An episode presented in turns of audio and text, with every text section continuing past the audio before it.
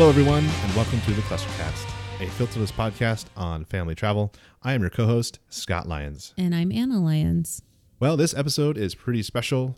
We are celebrating our podcast first birthday. Happy Woo-hoo! Birthday, little podcast. One year ago today, we knocked back several gin and lemonades and recorded our first episode and then sent this little podcast out into the internet void.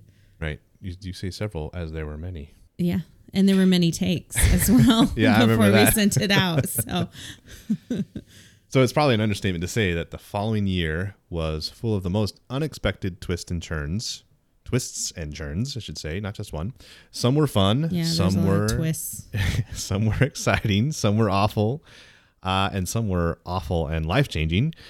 But yet, here we are.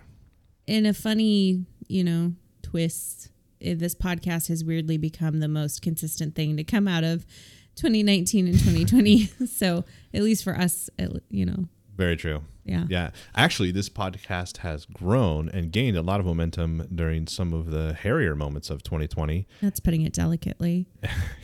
and, and we owe one hundred percent of that to you, our listeners. Absolutely. This podcast would be nowhere without our fabulous band of readers and listeners who tell the internet day in and day out that our stuff is worthwhile. Mm-hmm. And for that, we are incredibly grateful. Absolutely. So thank you, listeners, readers, or followers, for a year of growth, literally and figuratively. We are looking forward to yet another year of recording and making meaningful content on family travel. Yes. Um, so over the past year, we've gotten a few listener suggestions for, you know, just various episode topics. And while they are really good suggestions, um, they weren't really something that we could make an entire episode out of. Mm-hmm. So, yeah, and if we did try to make an episode out of them, it would probably just be really rambly and tangential and clearly would start to sound like we were trying to run out the clock, which nobody likes. The ahs, the ums, the oh, what else is there? What else? The irrelevant stories we try to tie back to the subject just so we can stretch this thing from fifteen minutes to thirty. So. Right. But at the same time, we still felt like these suggestions were worthwhile, mm-hmm. even though we couldn't speak at length about them, which is why we have this episode today. Yes, exactly. So your suggestions and our opinions on a series of listener submissions from over the last year. Yeah, we, we didn't get to all of them, uh, but we have a few that we will discuss, and perhaps we'll make this a regular thing, maybe? Totally, yeah. If this is something that uh, people like, we will absolutely keep doing the multi-topic listener-suggested episodes in addition to our regular content. Absolutely. Yeah, that sounds good. So mm-hmm. these are like mini episodes within a big one. So inceptisodes. Incep- there it is. Yeah, inceptisodes. So there's always a way to, to get that in there somehow. Right. It kind of changed how you how you talk about that sort of thing. So the first question slash suggestion is that we got from a listener is, how did we make the transition from traveling with one kid to two? That's, that's a good one. It is. It is. And and I and I really thought, huh, yeah, you're right. That that is something to talk about. So this listener is expecting a second child and is wondering what it was like for us when we made that transition. Okay, so should we do this like uh, This American Life? Ooh, do you want to borrow my glasses? I, you do have the glasses, but I don't think I I'd do. be able to see at all. Not my prescription. Nope, nope. So, okay, hang on. Let me get some music ready. All right. This American Life. I'm Ira Glass. So, going from one kid to two, it's not as easy nor as hard as you think. In Act one, Anna and Scott share their experiences. Act two, there was a news story about a lady who pretended to be pregnant and avoid luggage fees. So, how, how far would you go to hustle the airline? Three, why do cheap hotels have free breakfast and Wi-Fi, and the expensive ones don't? We'll tell you why the La Quinta is awesome. Coming up soon on This American Life. I'm Ira Glass.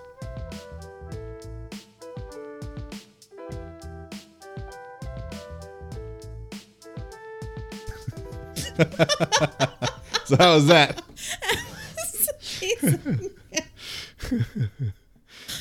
All right. Okay. Act one. Going from one kid to two. All right, Ira. What was that like for us? What was it like? I mean, it was more expensive. Okay. There, there, there's there's one thing. I'm not going to be able to get through this if you keep doing the Ira Glass okay. voice. All right. So there's the one thing. You need bigger hotel rooms for two kids, right? Yeah. One, right? Airbnbs, mm-hmm. cars, airplane seats, things like that. So the mm-hmm. obvious. Mm-hmm. That changed. So I would also say going from buying three plane tickets to four, that was a rough transition. Mm-hmm. I'm not sure why. It's only one more ticket. Um, and it isn't like we were suddenly doubling the cost or anything. It just somehow felt like a lot more. You know, and there's one more thing about airlines and tickets. A lot of planes have three seats together on the sides. That's true. Yeah. So a whole new thing you have to think about is, do you sit behind the three people in your family or sit across the aisle? Mm-hmm. Whole new world. It is. It, it actually is. So. And so part of that is kind of what they say, right? It hit different. It does. It does hit different. And I think it was easier to travel on the cheap with one kid. Mm-hmm. Yeah, sure. Because we could use, quote unquote, any old car rental or any old hotel room that could fit a pack and play. You know, we had the flexibility to bargain hunt. And with one kid, we had the mental energy to hustle. And that's a lot of it right there. Yeah. It isn't to say that you can't bargain hunt with multiple children, but it just becomes more challenging because honestly, you just need one thing to be easy. Just yep. one thing would exactly. be great. A little convenience. Just one so, thing needs to be easy and straightforward. Yeah. So I'd say that doing the whole lap baby thing was also easier with one. I, yeah. I, I'm, you know, I don't know why we had fewer seats available to us, but still it seemed easier. Yeah, exactly. There was definitely a learning curve the first few times we traveled as a family of four. Yeah. No yeah. doubt. Whew, those were rough. So the first time we traveled as a family of four was to, and, and this is also to say we had done lots of like little local road trips, like to my parents' house, like we'd go see family, we're sure. you know, a couple hours away. So this is not the first time we had like left our home as a family of four, but this was the first flight we had taken. Mm-hmm. And so it was to my cousin's wedding. And we flew from Phoenix to Dallas. And that was back when Southwest had like, they had like some weird mandatory stop in San Antonio or something before they could land in Dallas. And there were thunderstorms. And so we were just stuck on the tarmac for forever. And little Oliver was not having any of it. Right. Yeah. He, uh, any of it. He refused to sleep that entire day mm. and cried the whole time. Mm-hmm. The whole time. The whole time. It wasn't like the guttural like scream, but it was definitely like like the perma whiny sound. Right. Yeah. So I was so embarrassed, and Charlie dumped a whole thing of like Cheez-Its on the floor of the plane, and it wasn't like a whole cracker that you could sensibly clean up. Like it was the tiny crumbs that just embedded in the carpet. And if that passenger shaming Instagram account had existed back then, we totally would have been on it. I even told the flight attendant, I'm like, do you have a vacuum I could use? Like, I'll clean this. Like, I'm not like I'm not above this. And she just laughed and told me not to worry. But I still worry about it sometimes. Like, what right. did they think about me? Yeah. You know, it makes me wonder, do they actually put vacuum cleaners on planes? They should keep vacuum cleaners on planes. Did she think, no, we don't have a vacuum cleaner? Or did she just like, I don't know which closet it's in? No. no, there's like a separate crew that comes in and cleans, of which course. which is part of the reason why I get annoyed by that passenger shaming account, because they make it yeah. seem like the the flight attendants are doing the cleaning. And they're yeah. not. And there's I know a for cleaning sure they're crew. Not. They're not. Yeah. Yeah. And whatever. So that's why she told me not to worry about it. I'm sure if she was doing the cleaning, yeah, right. it would have been a different story. Right. And I know you worry about it sometimes too. I do. You I know. do. I wonder. But that flight, that flight was horrible. Yeah. You know, we knew, we knew we had our take your two-year-old to Europe trip planned that coming year, and we genuinely were not sure we would make it. Oh, I looked up whether we could take a passenger ship across the Atlantic. I mean, like, is that still a thing? Like, like the ship that floats across the Atlantic? Yeah, like a like the Titanic. Is like, it still a thing? Can we cross the Atlantic in a boat? So it is actually, it's still done, but it's okay. on cargo ships. So they will sell you a cabin or two, and um. Didn't look very kid friendly, obviously. Yeah. It's kid ship or it's a cargo ship. So that's not something anyway. Uh, but obviously with that knowledge, we just kind of hope that he'd grow out of his fussy fifteen-month-old phase. So. Right. We just tell passengers walking by when he's crying, saying, any day now, he'll get over it. Any day. Any day.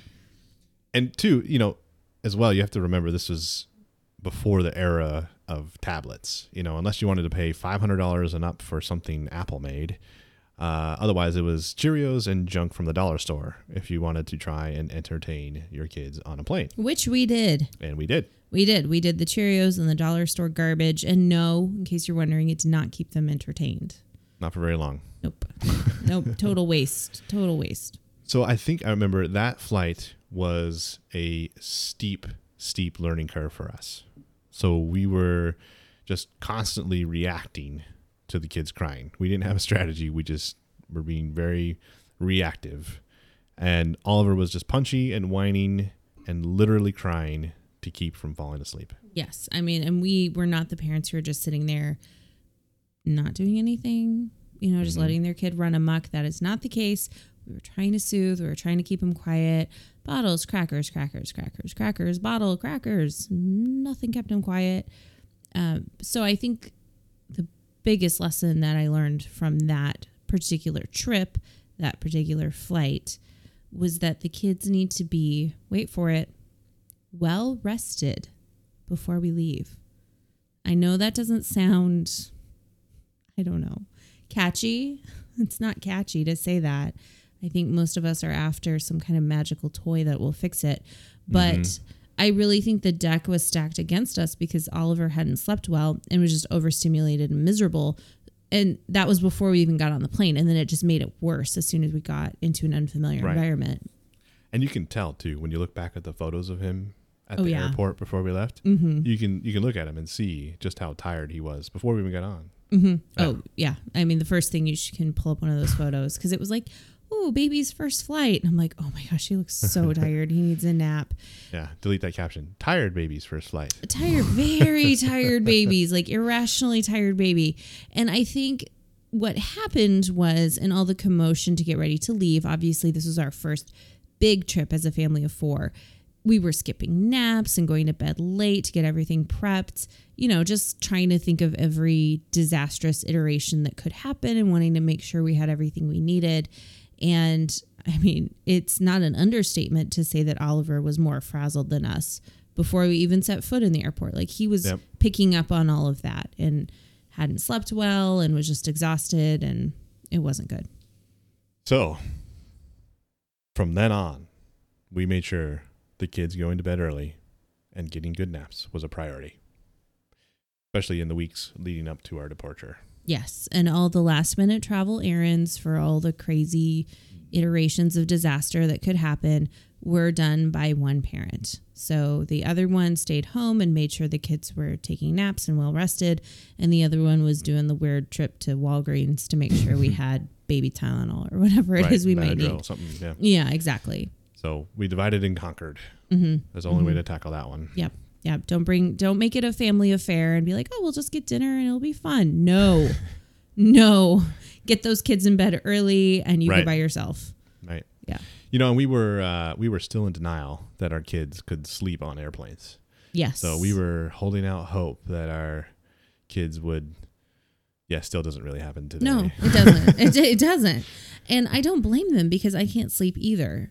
So I kind yeah. of understand what they're going through. So now and from then on, we just kind of aimed for the run out the clock type deals when we fly. And thankfully, the kids are older now, and so they can manage their own discontent and be on their tablets. Right.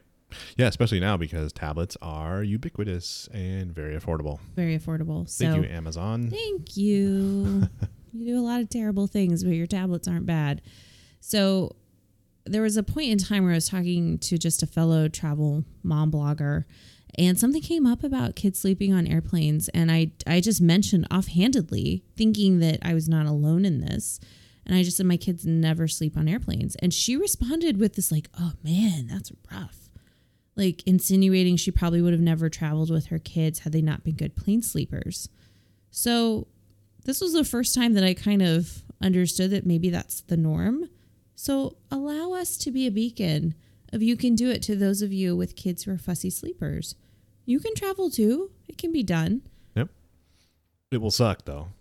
Oh, yeah. Oh, yeah. No, we're not telling you it's going to be great. But it can be done. It's not going to be great, but it can be done. There's a difference. And by the way, you can check out our Flying with Kids episode, by, you know, for uh, for details on how we manage that. Exactly. Prior. Yeah, exactly. Go check that out. In our prior will... year. Yep. Yeah, exactly. So getting back on track here. Right. Another issue that came to light with going from one to two was around hotels and Airbnbs. Mm-hmm. Right. So something happens when you have two little displaced meerkats sleeping in a single room with you and your they spouse. Do. They do just like pop up like little meerkats. Like, like four to a room. You sneeze and all of a sudden they're like, whoop, we're up. We're looking around. Like, what was that? uh, it, it seems like everything falls apart so much easier. Maybe it's that the two kids feed off of each other. Who knows? Mm-hmm. But spring for two hotel rooms or a two room suite if you can. Yep. We definitely try that. And that reminds me of a time we went to visit my family in Southern California for Thanksgiving. Ooh. Mm-hmm. And we had gotten a, a two-room suite. Mm-hmm. Mm-hmm. Well, and that's just a cautionary tale of it's not a guarantee. If even if you get your two-room suite, like it could still all be horrible. Mm-hmm. So this was our second big trip we had taken as a family of four, training for the big Europe-a-thon, if you will. Yeah.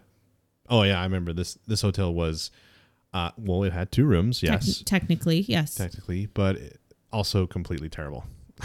Yeah, oh my gosh. So we were in uh, a gross suburb of L A, and our hotel was blocked in with a security gate. And I mean, we're not talking like a doorman and a nice like gate with little like swirls in the metal or something like that. Like we're talking cinder block walls, razor wire looped on top of said cinder block walls, like mm-hmm. Shawshank Prison, if you will, to keep the bad guys out and the good guys in, like a reverse prison. Um, and we had to buzz in and buzz out. And I mean, and it was like a buzzing and then the ka-chunk and then the gate wouldn't go back. And this was any time. This was not certain hours of the day. This was any time, day or night. Mm-hmm. There, it should probably come as no surprise that there was nowhere to hang out in the hotel grounds. Like no open plaza to let the kids play and romp. The pool was about as green and terrifying as you could imagine. Yep. And the two rooms of our hotel suite faced the loudest and brightest and busiest parts of the hotel. Like if you can imagine, two parts of the hotel were horrible. So I guess it was just the whole thing was just bright and busy and loud and mm. Right. So mm. no peace and no quiet. No. None. You could say that. None. So nowhere to let the kids play. Mm-hmm. Um and so we'd go visit our family and we'd we'd drive to Malibu to try and give the kids a fun experience. Yeah. You know, and then drive back to our sad hotel at night. That was a that was a rough one. That was a really rough one. And one that, I mean, it's made us wiser. Sure. Because, I mean, it looked really nice on the website. And looks can obviously we, be deceiving. We paid a lot for it. I mean, it was California, sure. so sure. So nobody slept that entire week. And we were irritable and grumpy the entire time. So especially when you looked at the cost, you're like, I'm paying all this money to be exhausted. This is yep. horrible. So we learned two things from the first few trips as a family of four. Sleep is more important before a flight. Flying, flying is a run out of the clock situation. And Airbnbs with two or more bedrooms and a yard is the only way to travel. Mm-hmm. Actually, I remember... Um, we were staying in a hotel room one time, or we were trying to, in Madrid. We were coming back on our Europe trip, and all four of us were not allowed to be in one room. Mm-hmm. So that's another thing you have to think about. Certain hotels, especially in Europe, three to a room is max. So if you have a family of four, yeah, you have to buy two rooms. You have to split. And there may not be ad- uh, adjoining rooms either. They never were. We right. were on like different floors. Yep. And so, so we drew straws, rock, paper, scissors, or just said, you'll sleep with one kid, I'll sleep with the other one. Yeah, I mean, that's what we did. And it, it was fine, but it would have been nice to just, I guess, have that specified. Something we didn't know ahead of time. So when we were trying to book the hotel, because uh, we didn't nail it down before we left. Well, um, we've gotten we've gotten hosed several times in Europe because we're a family of four. Right. we'll either, you know, some, one one place gave us like adjoining rooms, and literally everywhere else has been separate rooms and separate floors. So well, something to think about. Anyway, so yeah, um, I just say get an Airbnb whenever you can. We've never looked back. Oh, yeah. And I would also add, going from one to two, lean into just having a lot of baby swag with you. Yep. Don't be a minimalist. Minimalist. Don't feel pressure to be a minimalist. You do what your family needs. Don't do what the social gram, social gram. There, that's what I'm gonna call them. I have now shortened social media influencer to social gram. Did you see what they posted on the social gram today? The social gram. Don't think about those stupid social gram families who are like, oh, we did it all in a carry-on for five weeks. Okay, if it doesn't work for you, it doesn't work. It's you're not less of a person because you need more bags. Oh my gosh, if that's the litmus test for being a good person, then we're all screwed. So we had suitcases that were just for diapers and bottles for those first few years. I mean, yeah. that was those suitcases' jobs, was to hold the diapers and the bottles. So just lean into it. Strollers, suitcases, pack and plays, car seats. Yep. It will all double. Just yep. be okay with it. Get okay with it now. It's just part of the process, and fly Southwest when you can, when, whenever you can. So you can just check all the stuff. And for your dads out there, get ready to carry it, all of it too. Cause oh, that's, that's what you not do. True. I had to carry it too. Not all of it, but you get to have, you know, have that into in and out of trains. That's true. Like that. Yeah, that's Especially true. Strollers. Yeah, I made you do that.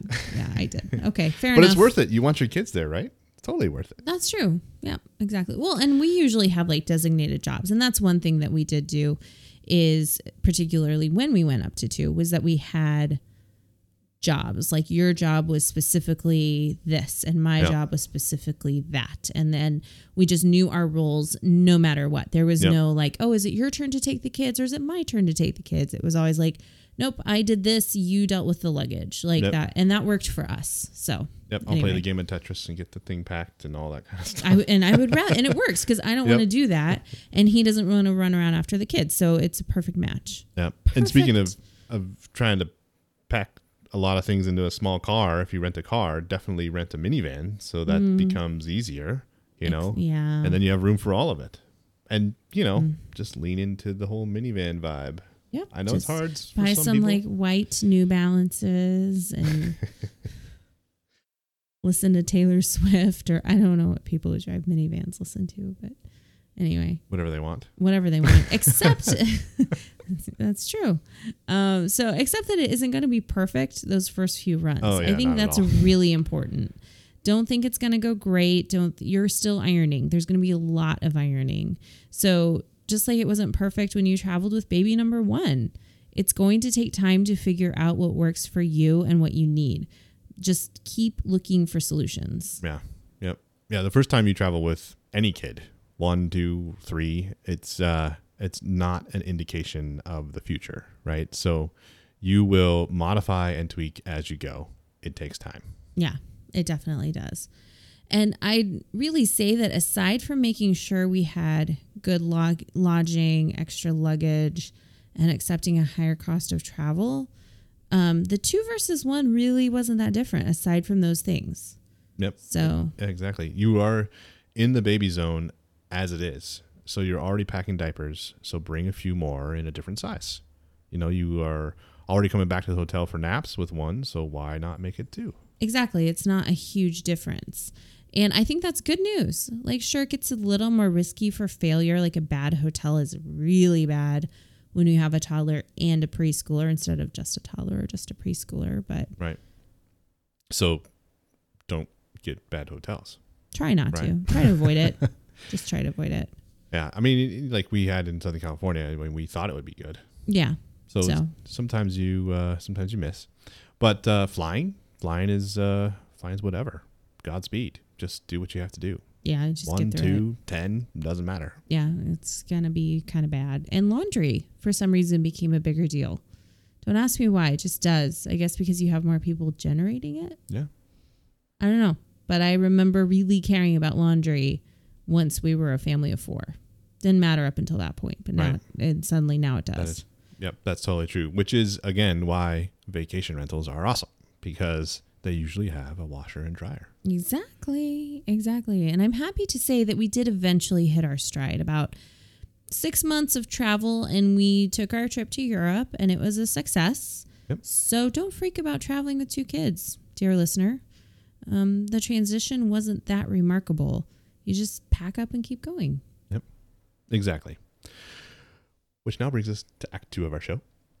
How far would you go to avoid baggage fees? The answer might surprise you. How about pretending to be pregnant, Ira? Ira, would you pretend to be pregnant? Um, I would try at least once. At least once. At least once. Act two. So back in October of last year, an Australian travel writer by the name of Rebecca Andrews decided to stick it to the man, the man being Jetstar Airlines, which upon further investigation, I'm not familiar with Australian Airlines, but when I kind of looked it up online, it looks like it's a no-frills sort of number that would be akin to Ryanair, and I don't know what the U S equivalent would be to Ryanair. Uh, uh, uh, it's probably Spirit Airlines. Yeah, yeah, Spirit Airlines. So yeah. Not awesome. Your discount airline. Mm-hmm. So just sort of that nickel and dime kind of feel, like the airline is just waiting for an opportunity to price gouge you for something that would be free on literally any other airline. Right, or domestic British Airways. Ugh, yes. Yes, them. Where you have to pay for water. So yeah. Uh, Can I have some water, please? That'll be six pounds. What? Why? No, the lady said, nothing was free. You're like, oh my gosh. Yeah, it could be a little bit more delicate. Right. So I looked on the Jetstar website, and even the business class option just looked like economy in terms of seats, but with champagne, mmm. an extra baggage allowance. So that ought to tell you something. So anyway, Rebecca Andrews decided to stick it to the man and avoid some of those nitpicky charges and managed to fashion a sort of fake baby bump with nice. Some of her heavier luggage pieces nice. To avoid paying the extra baggage fees. Oh man. So she was uh, faking being pregnant with, uh, with, with her personal items just to avoid baggage fees. Yes. So wow. The fee was going to be sixty Australian dollars, which would be roughly forty-two U S dollars. That was it? So yeah. It was more of a principle of the matter then. She was just trying to yes. prove a point. Yes, I believe so. So according to the story written by Miss Andrews, and she did record this on her own, this was a carry-on. So that kind of, that would make me mad. Wow. If they're weighing carry-ons, so they get... you know, weighed and measured. And if they go over a certain amount, you have to pay before you board. And at that point, she had just simply had enough of that airline and decided to use some of her heavier but small items to look like she was pregnant to avoid paying the excess. So, and I guess she even like slid her laptop down her back too. So, wow. Yeah. So, uh, so did she pull it off? Not quite. Oh, so, wow. Yeah, I guess she made it all the way to boarding when she bent over and the flight crew saw her laptop peeking out behind her back. And well, she said she, did. yeah, she said, she said she came clean. And so she paid the money? She did. Yes. Okay. Yes. That's pretty extreme. I tell you. I agree. But I can't, honestly, like, I mean, I can't say I do it, but I understand why someone else would. I really, really do. Right. Like I understand, but I wouldn't do it. Mm-hmm. You know, because we've all had those moments where I know everyone's going to be thinking about this when we say that there's a flight crew member that goes on a power trip mm-hmm. that was just, they were just triggered by some technicality and they make you feel like garbage. Oh, yeah. All been there.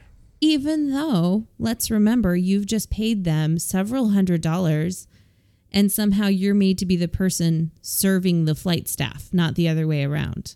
Right. Like, do you have to remind them that my ticket purchase pays your salary, right? I know. You're like, I'm the customer. I'm sorry. Why am I working for you?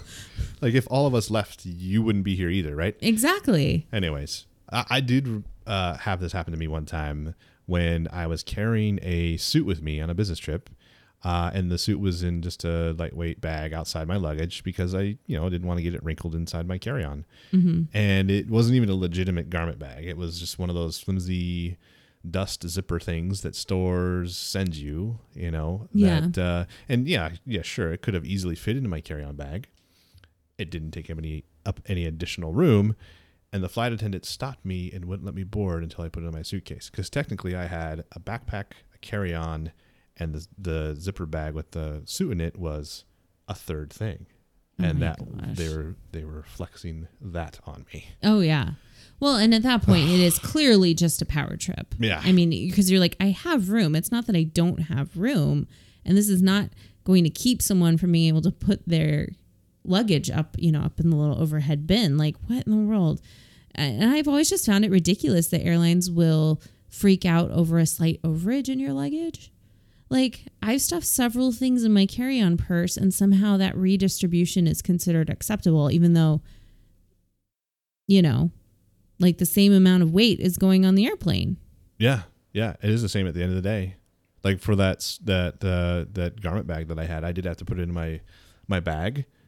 It still took up the same amount of space, whether it was inside the bag or outside the did bag. Did you did you take it out like once you put uh, it up overhead? Like I would have probably slipped no. it out and like gently set it on top of my bag because I was like at the uh, you know later zones boarding the plane. Oh, the shame zone. Yes, there mm. was not.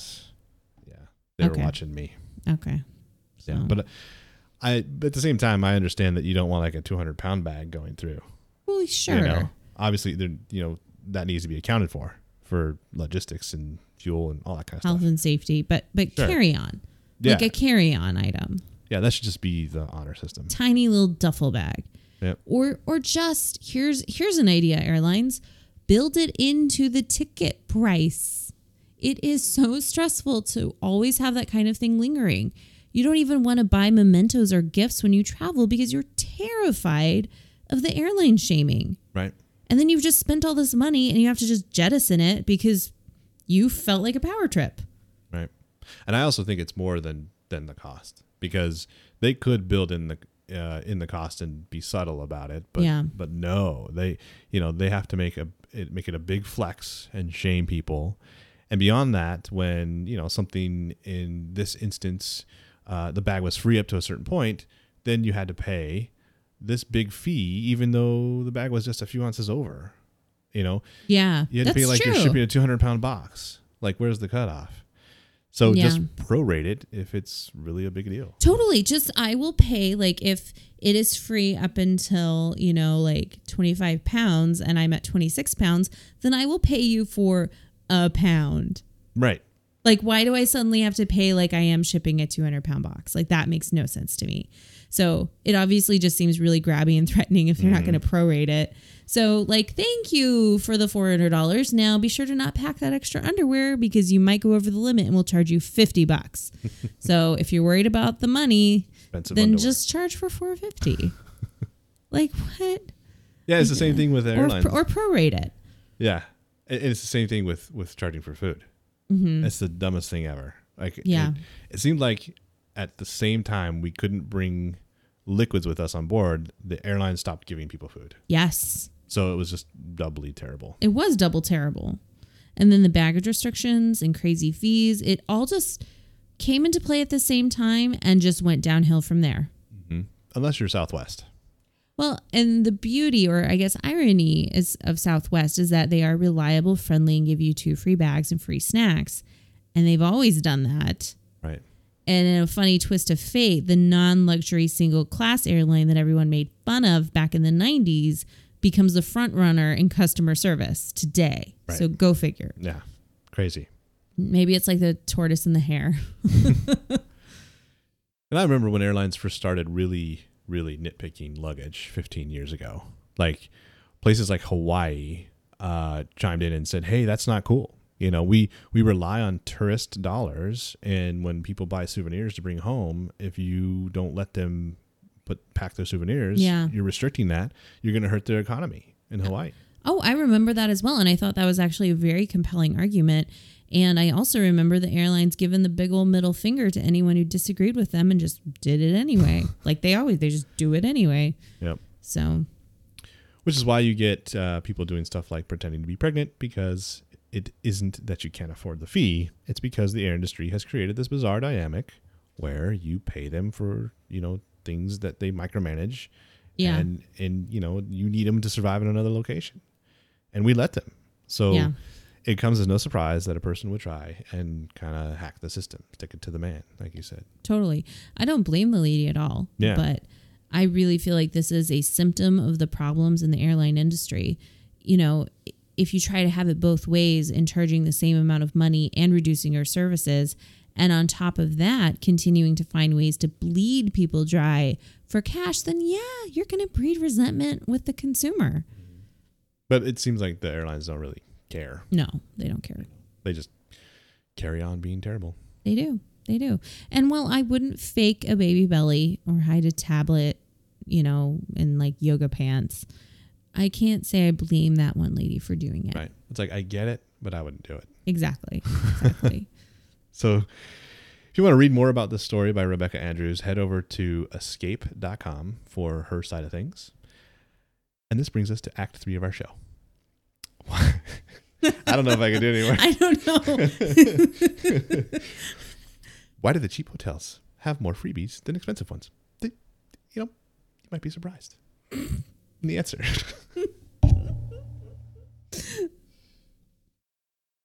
I've actually wondered this before. A few years back, I went to visit a friend who was in town, and they were staying at one of the Fairmonts in Scottsdale. And as we were admiring the grounds and hotel rooms, I couldn't help but notice how literally everything had a price tag on it. The Wi-Fi, the water, the parking, oh, yeah. exorbitant surcharges for room service, the charges to make phone calls. I mean, the just the list went on and on. And I really wondered at hotels that, you know, they charge four to five hundred dollars per night. Like, what's the deal with the nitpicky charges?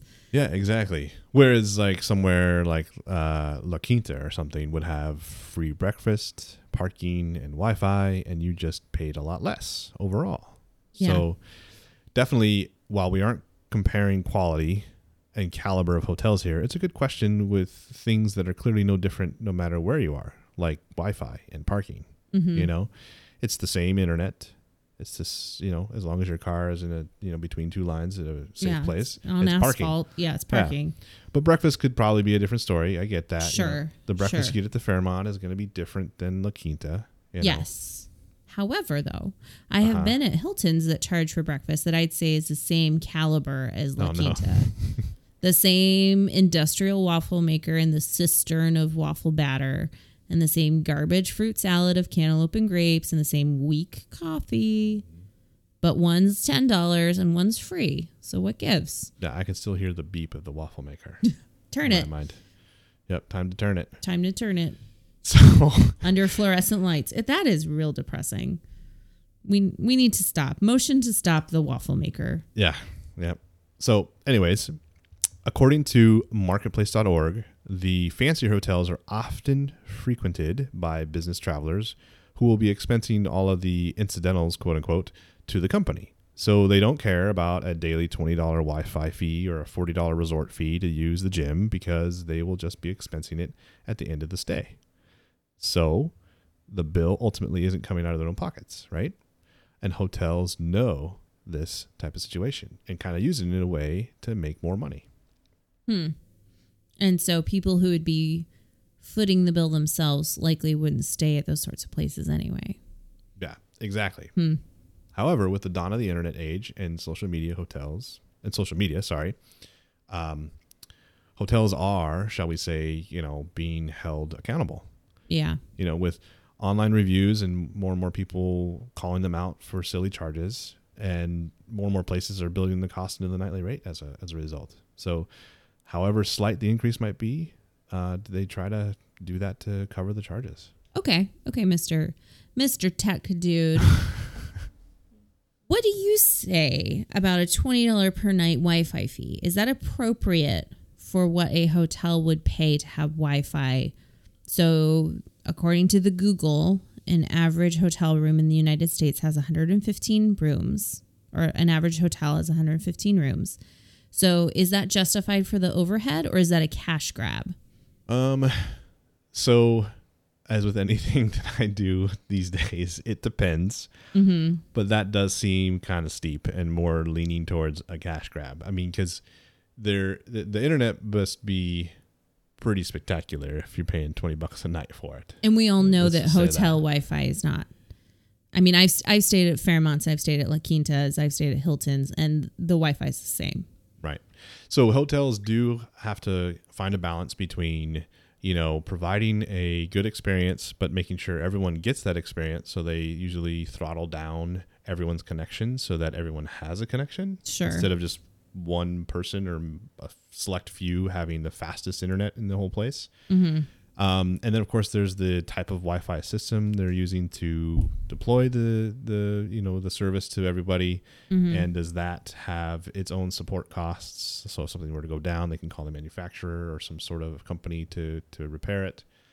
Um, and what are those monthly costs? So it's it is definitely uh, a complex and it depends kind of answer. Okay, well, all but right. I do think twenty bucks a night per room, and that's assuming you have a person in every room. Right. So let's say one hundred fifty rooms times twenty is twenty-three hundred dollars a day that you're making. So does it cost twenty-three hundred dollars a day to operate a Wi-Fi for one hundred fifteen rooms? I'd say probably not. But mm-hmm. then again, I don't have a business internet connection uh, cost.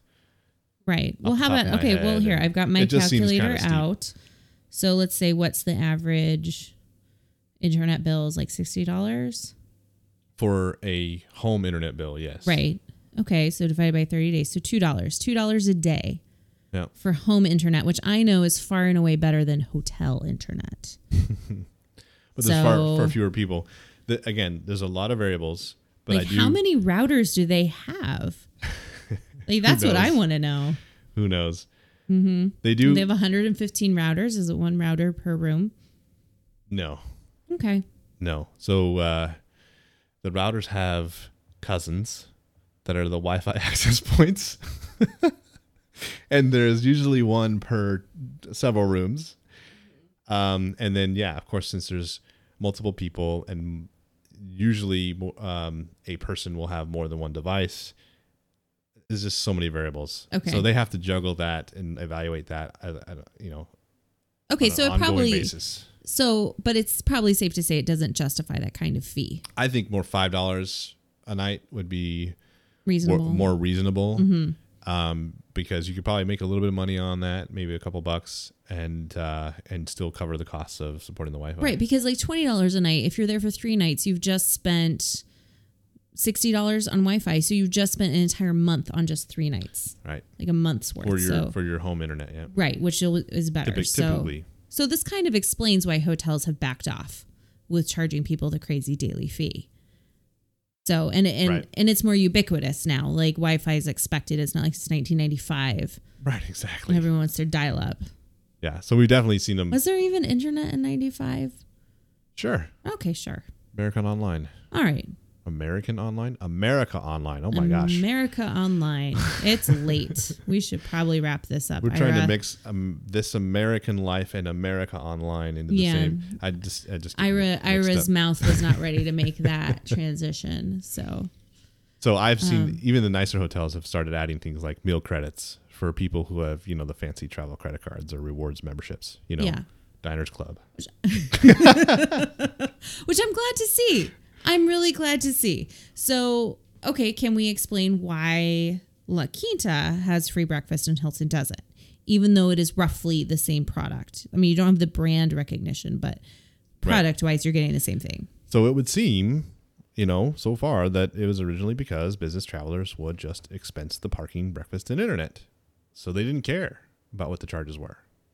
And the more budget-conscious hotels Um, had more complimentary things because people who are, you know, actually paying for the stay would care about those sorts of things.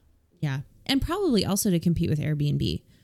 I mean, let's be honest, because Airbnb does not charge right. you for parking, for laundry, for internet, like all that stuff is, is included and baked into the price. So mm-hmm. I would assume that to be competitive in that marketplace as well, like, hey, you know, we're not going to nitpick your charges either. So, um, and also, you know, anyone who's kind of in the in-between, I would hope that they thought about them who wanted a nice hotel experience, but they were left spending an additional two hundred dollars in stupid charges for stuff that they could get for free at a, you know, Hilton or an Airbnb. Like I would hope right. that they got wise to that. Well, thankfully the tide is changing there. you know, and uh, probably the internet age as well as travel becoming more prevalent is kind of keeping the hotels a bit more honest and fair about their charges. Yeah, I I'd think say. so too. And so even if they're building in the internet overhead, I mean, just like we were saying earlier with the airline, it just feels better to have that included in the price. Yep. Yep. You just look bad when you're in a nitpicky situation with charges. And it, you know, does seem uh, disingenuous when we all know it doesn't actually cost what you are charging for what seems like basic thing, you know, like baggage and internet. Yeah. I mean, and you're in the hospitality industry. It doesn't feel very hospitable to... Right. to be just suddenly inundated with these weird charges for stuff that you could get for free elsewhere and is not necessarily a superior product. And it's hard to feel welcomed and to feel like a guest if the host hasn't even gone to the extra effort to weave in a few basic necessities into overall bill. Yeah. That's a conundrum so, for sure. It is. So we're glad, we're glad to see hotels are changing, but there's yep. your answer. And we're not in this, and this listener was not the first person to bring this up. Obviously, Marketplace felt the need to talk about it. So people have noticed and have brought this issue to light. So thank you. Well, we're happy to be in league with Marketplace. Exactly. Thank you for listening. Uh, that concludes our show today. I can't do it anyway. Thank you so much for listening to our podcast birthday special. Yeah. Happy you're about birthday, to go. ClusterCast. Yeah, you're about to go Kermit the Frog there. I could hear it. So thank you so much for your listenership. Making this podcast really has been a fun diversion for us over the last year. And we are oh, yeah. so grateful to those of you who have been part of this community. Yep. And always remember to click, download, and like and subscribe, which is a fun way to say what we like to call telling the internet you like our stuff. Yeah. And since we don't rely on advertising or we don't obsess over S E O to get the word out about mm-hmm. our show, which is why our content remains awesome and ad-free, by the way. We rely heavily on our network of listeners and readers to keep this thing going. Yep. Also, uh, check out our merch store over at uh, cluster fuss travel dot com, where you can find our awesome clothing line that is inspired by travel and designed by us. And, of course, all the proceeds from those sales go to keeping the lights on here. And while you are there, check out the blog, podcast landing page, and links to our various social media outlets. You know, and hey, if you like this style of episode, feel free to send us uh, your suggestions, topics, questions over at clusterfuss travel at gmail dot com. Or you can find a nifty little messaging widget on our website at cluster fuss travel dot com and shoot us a message that way. And even though American Airlines wants to give away those in-flight charcuterie boards for free whenever they hear us say it, this is the ClusterCast, a filterless podcast on family travel. So long, everyone. Bye.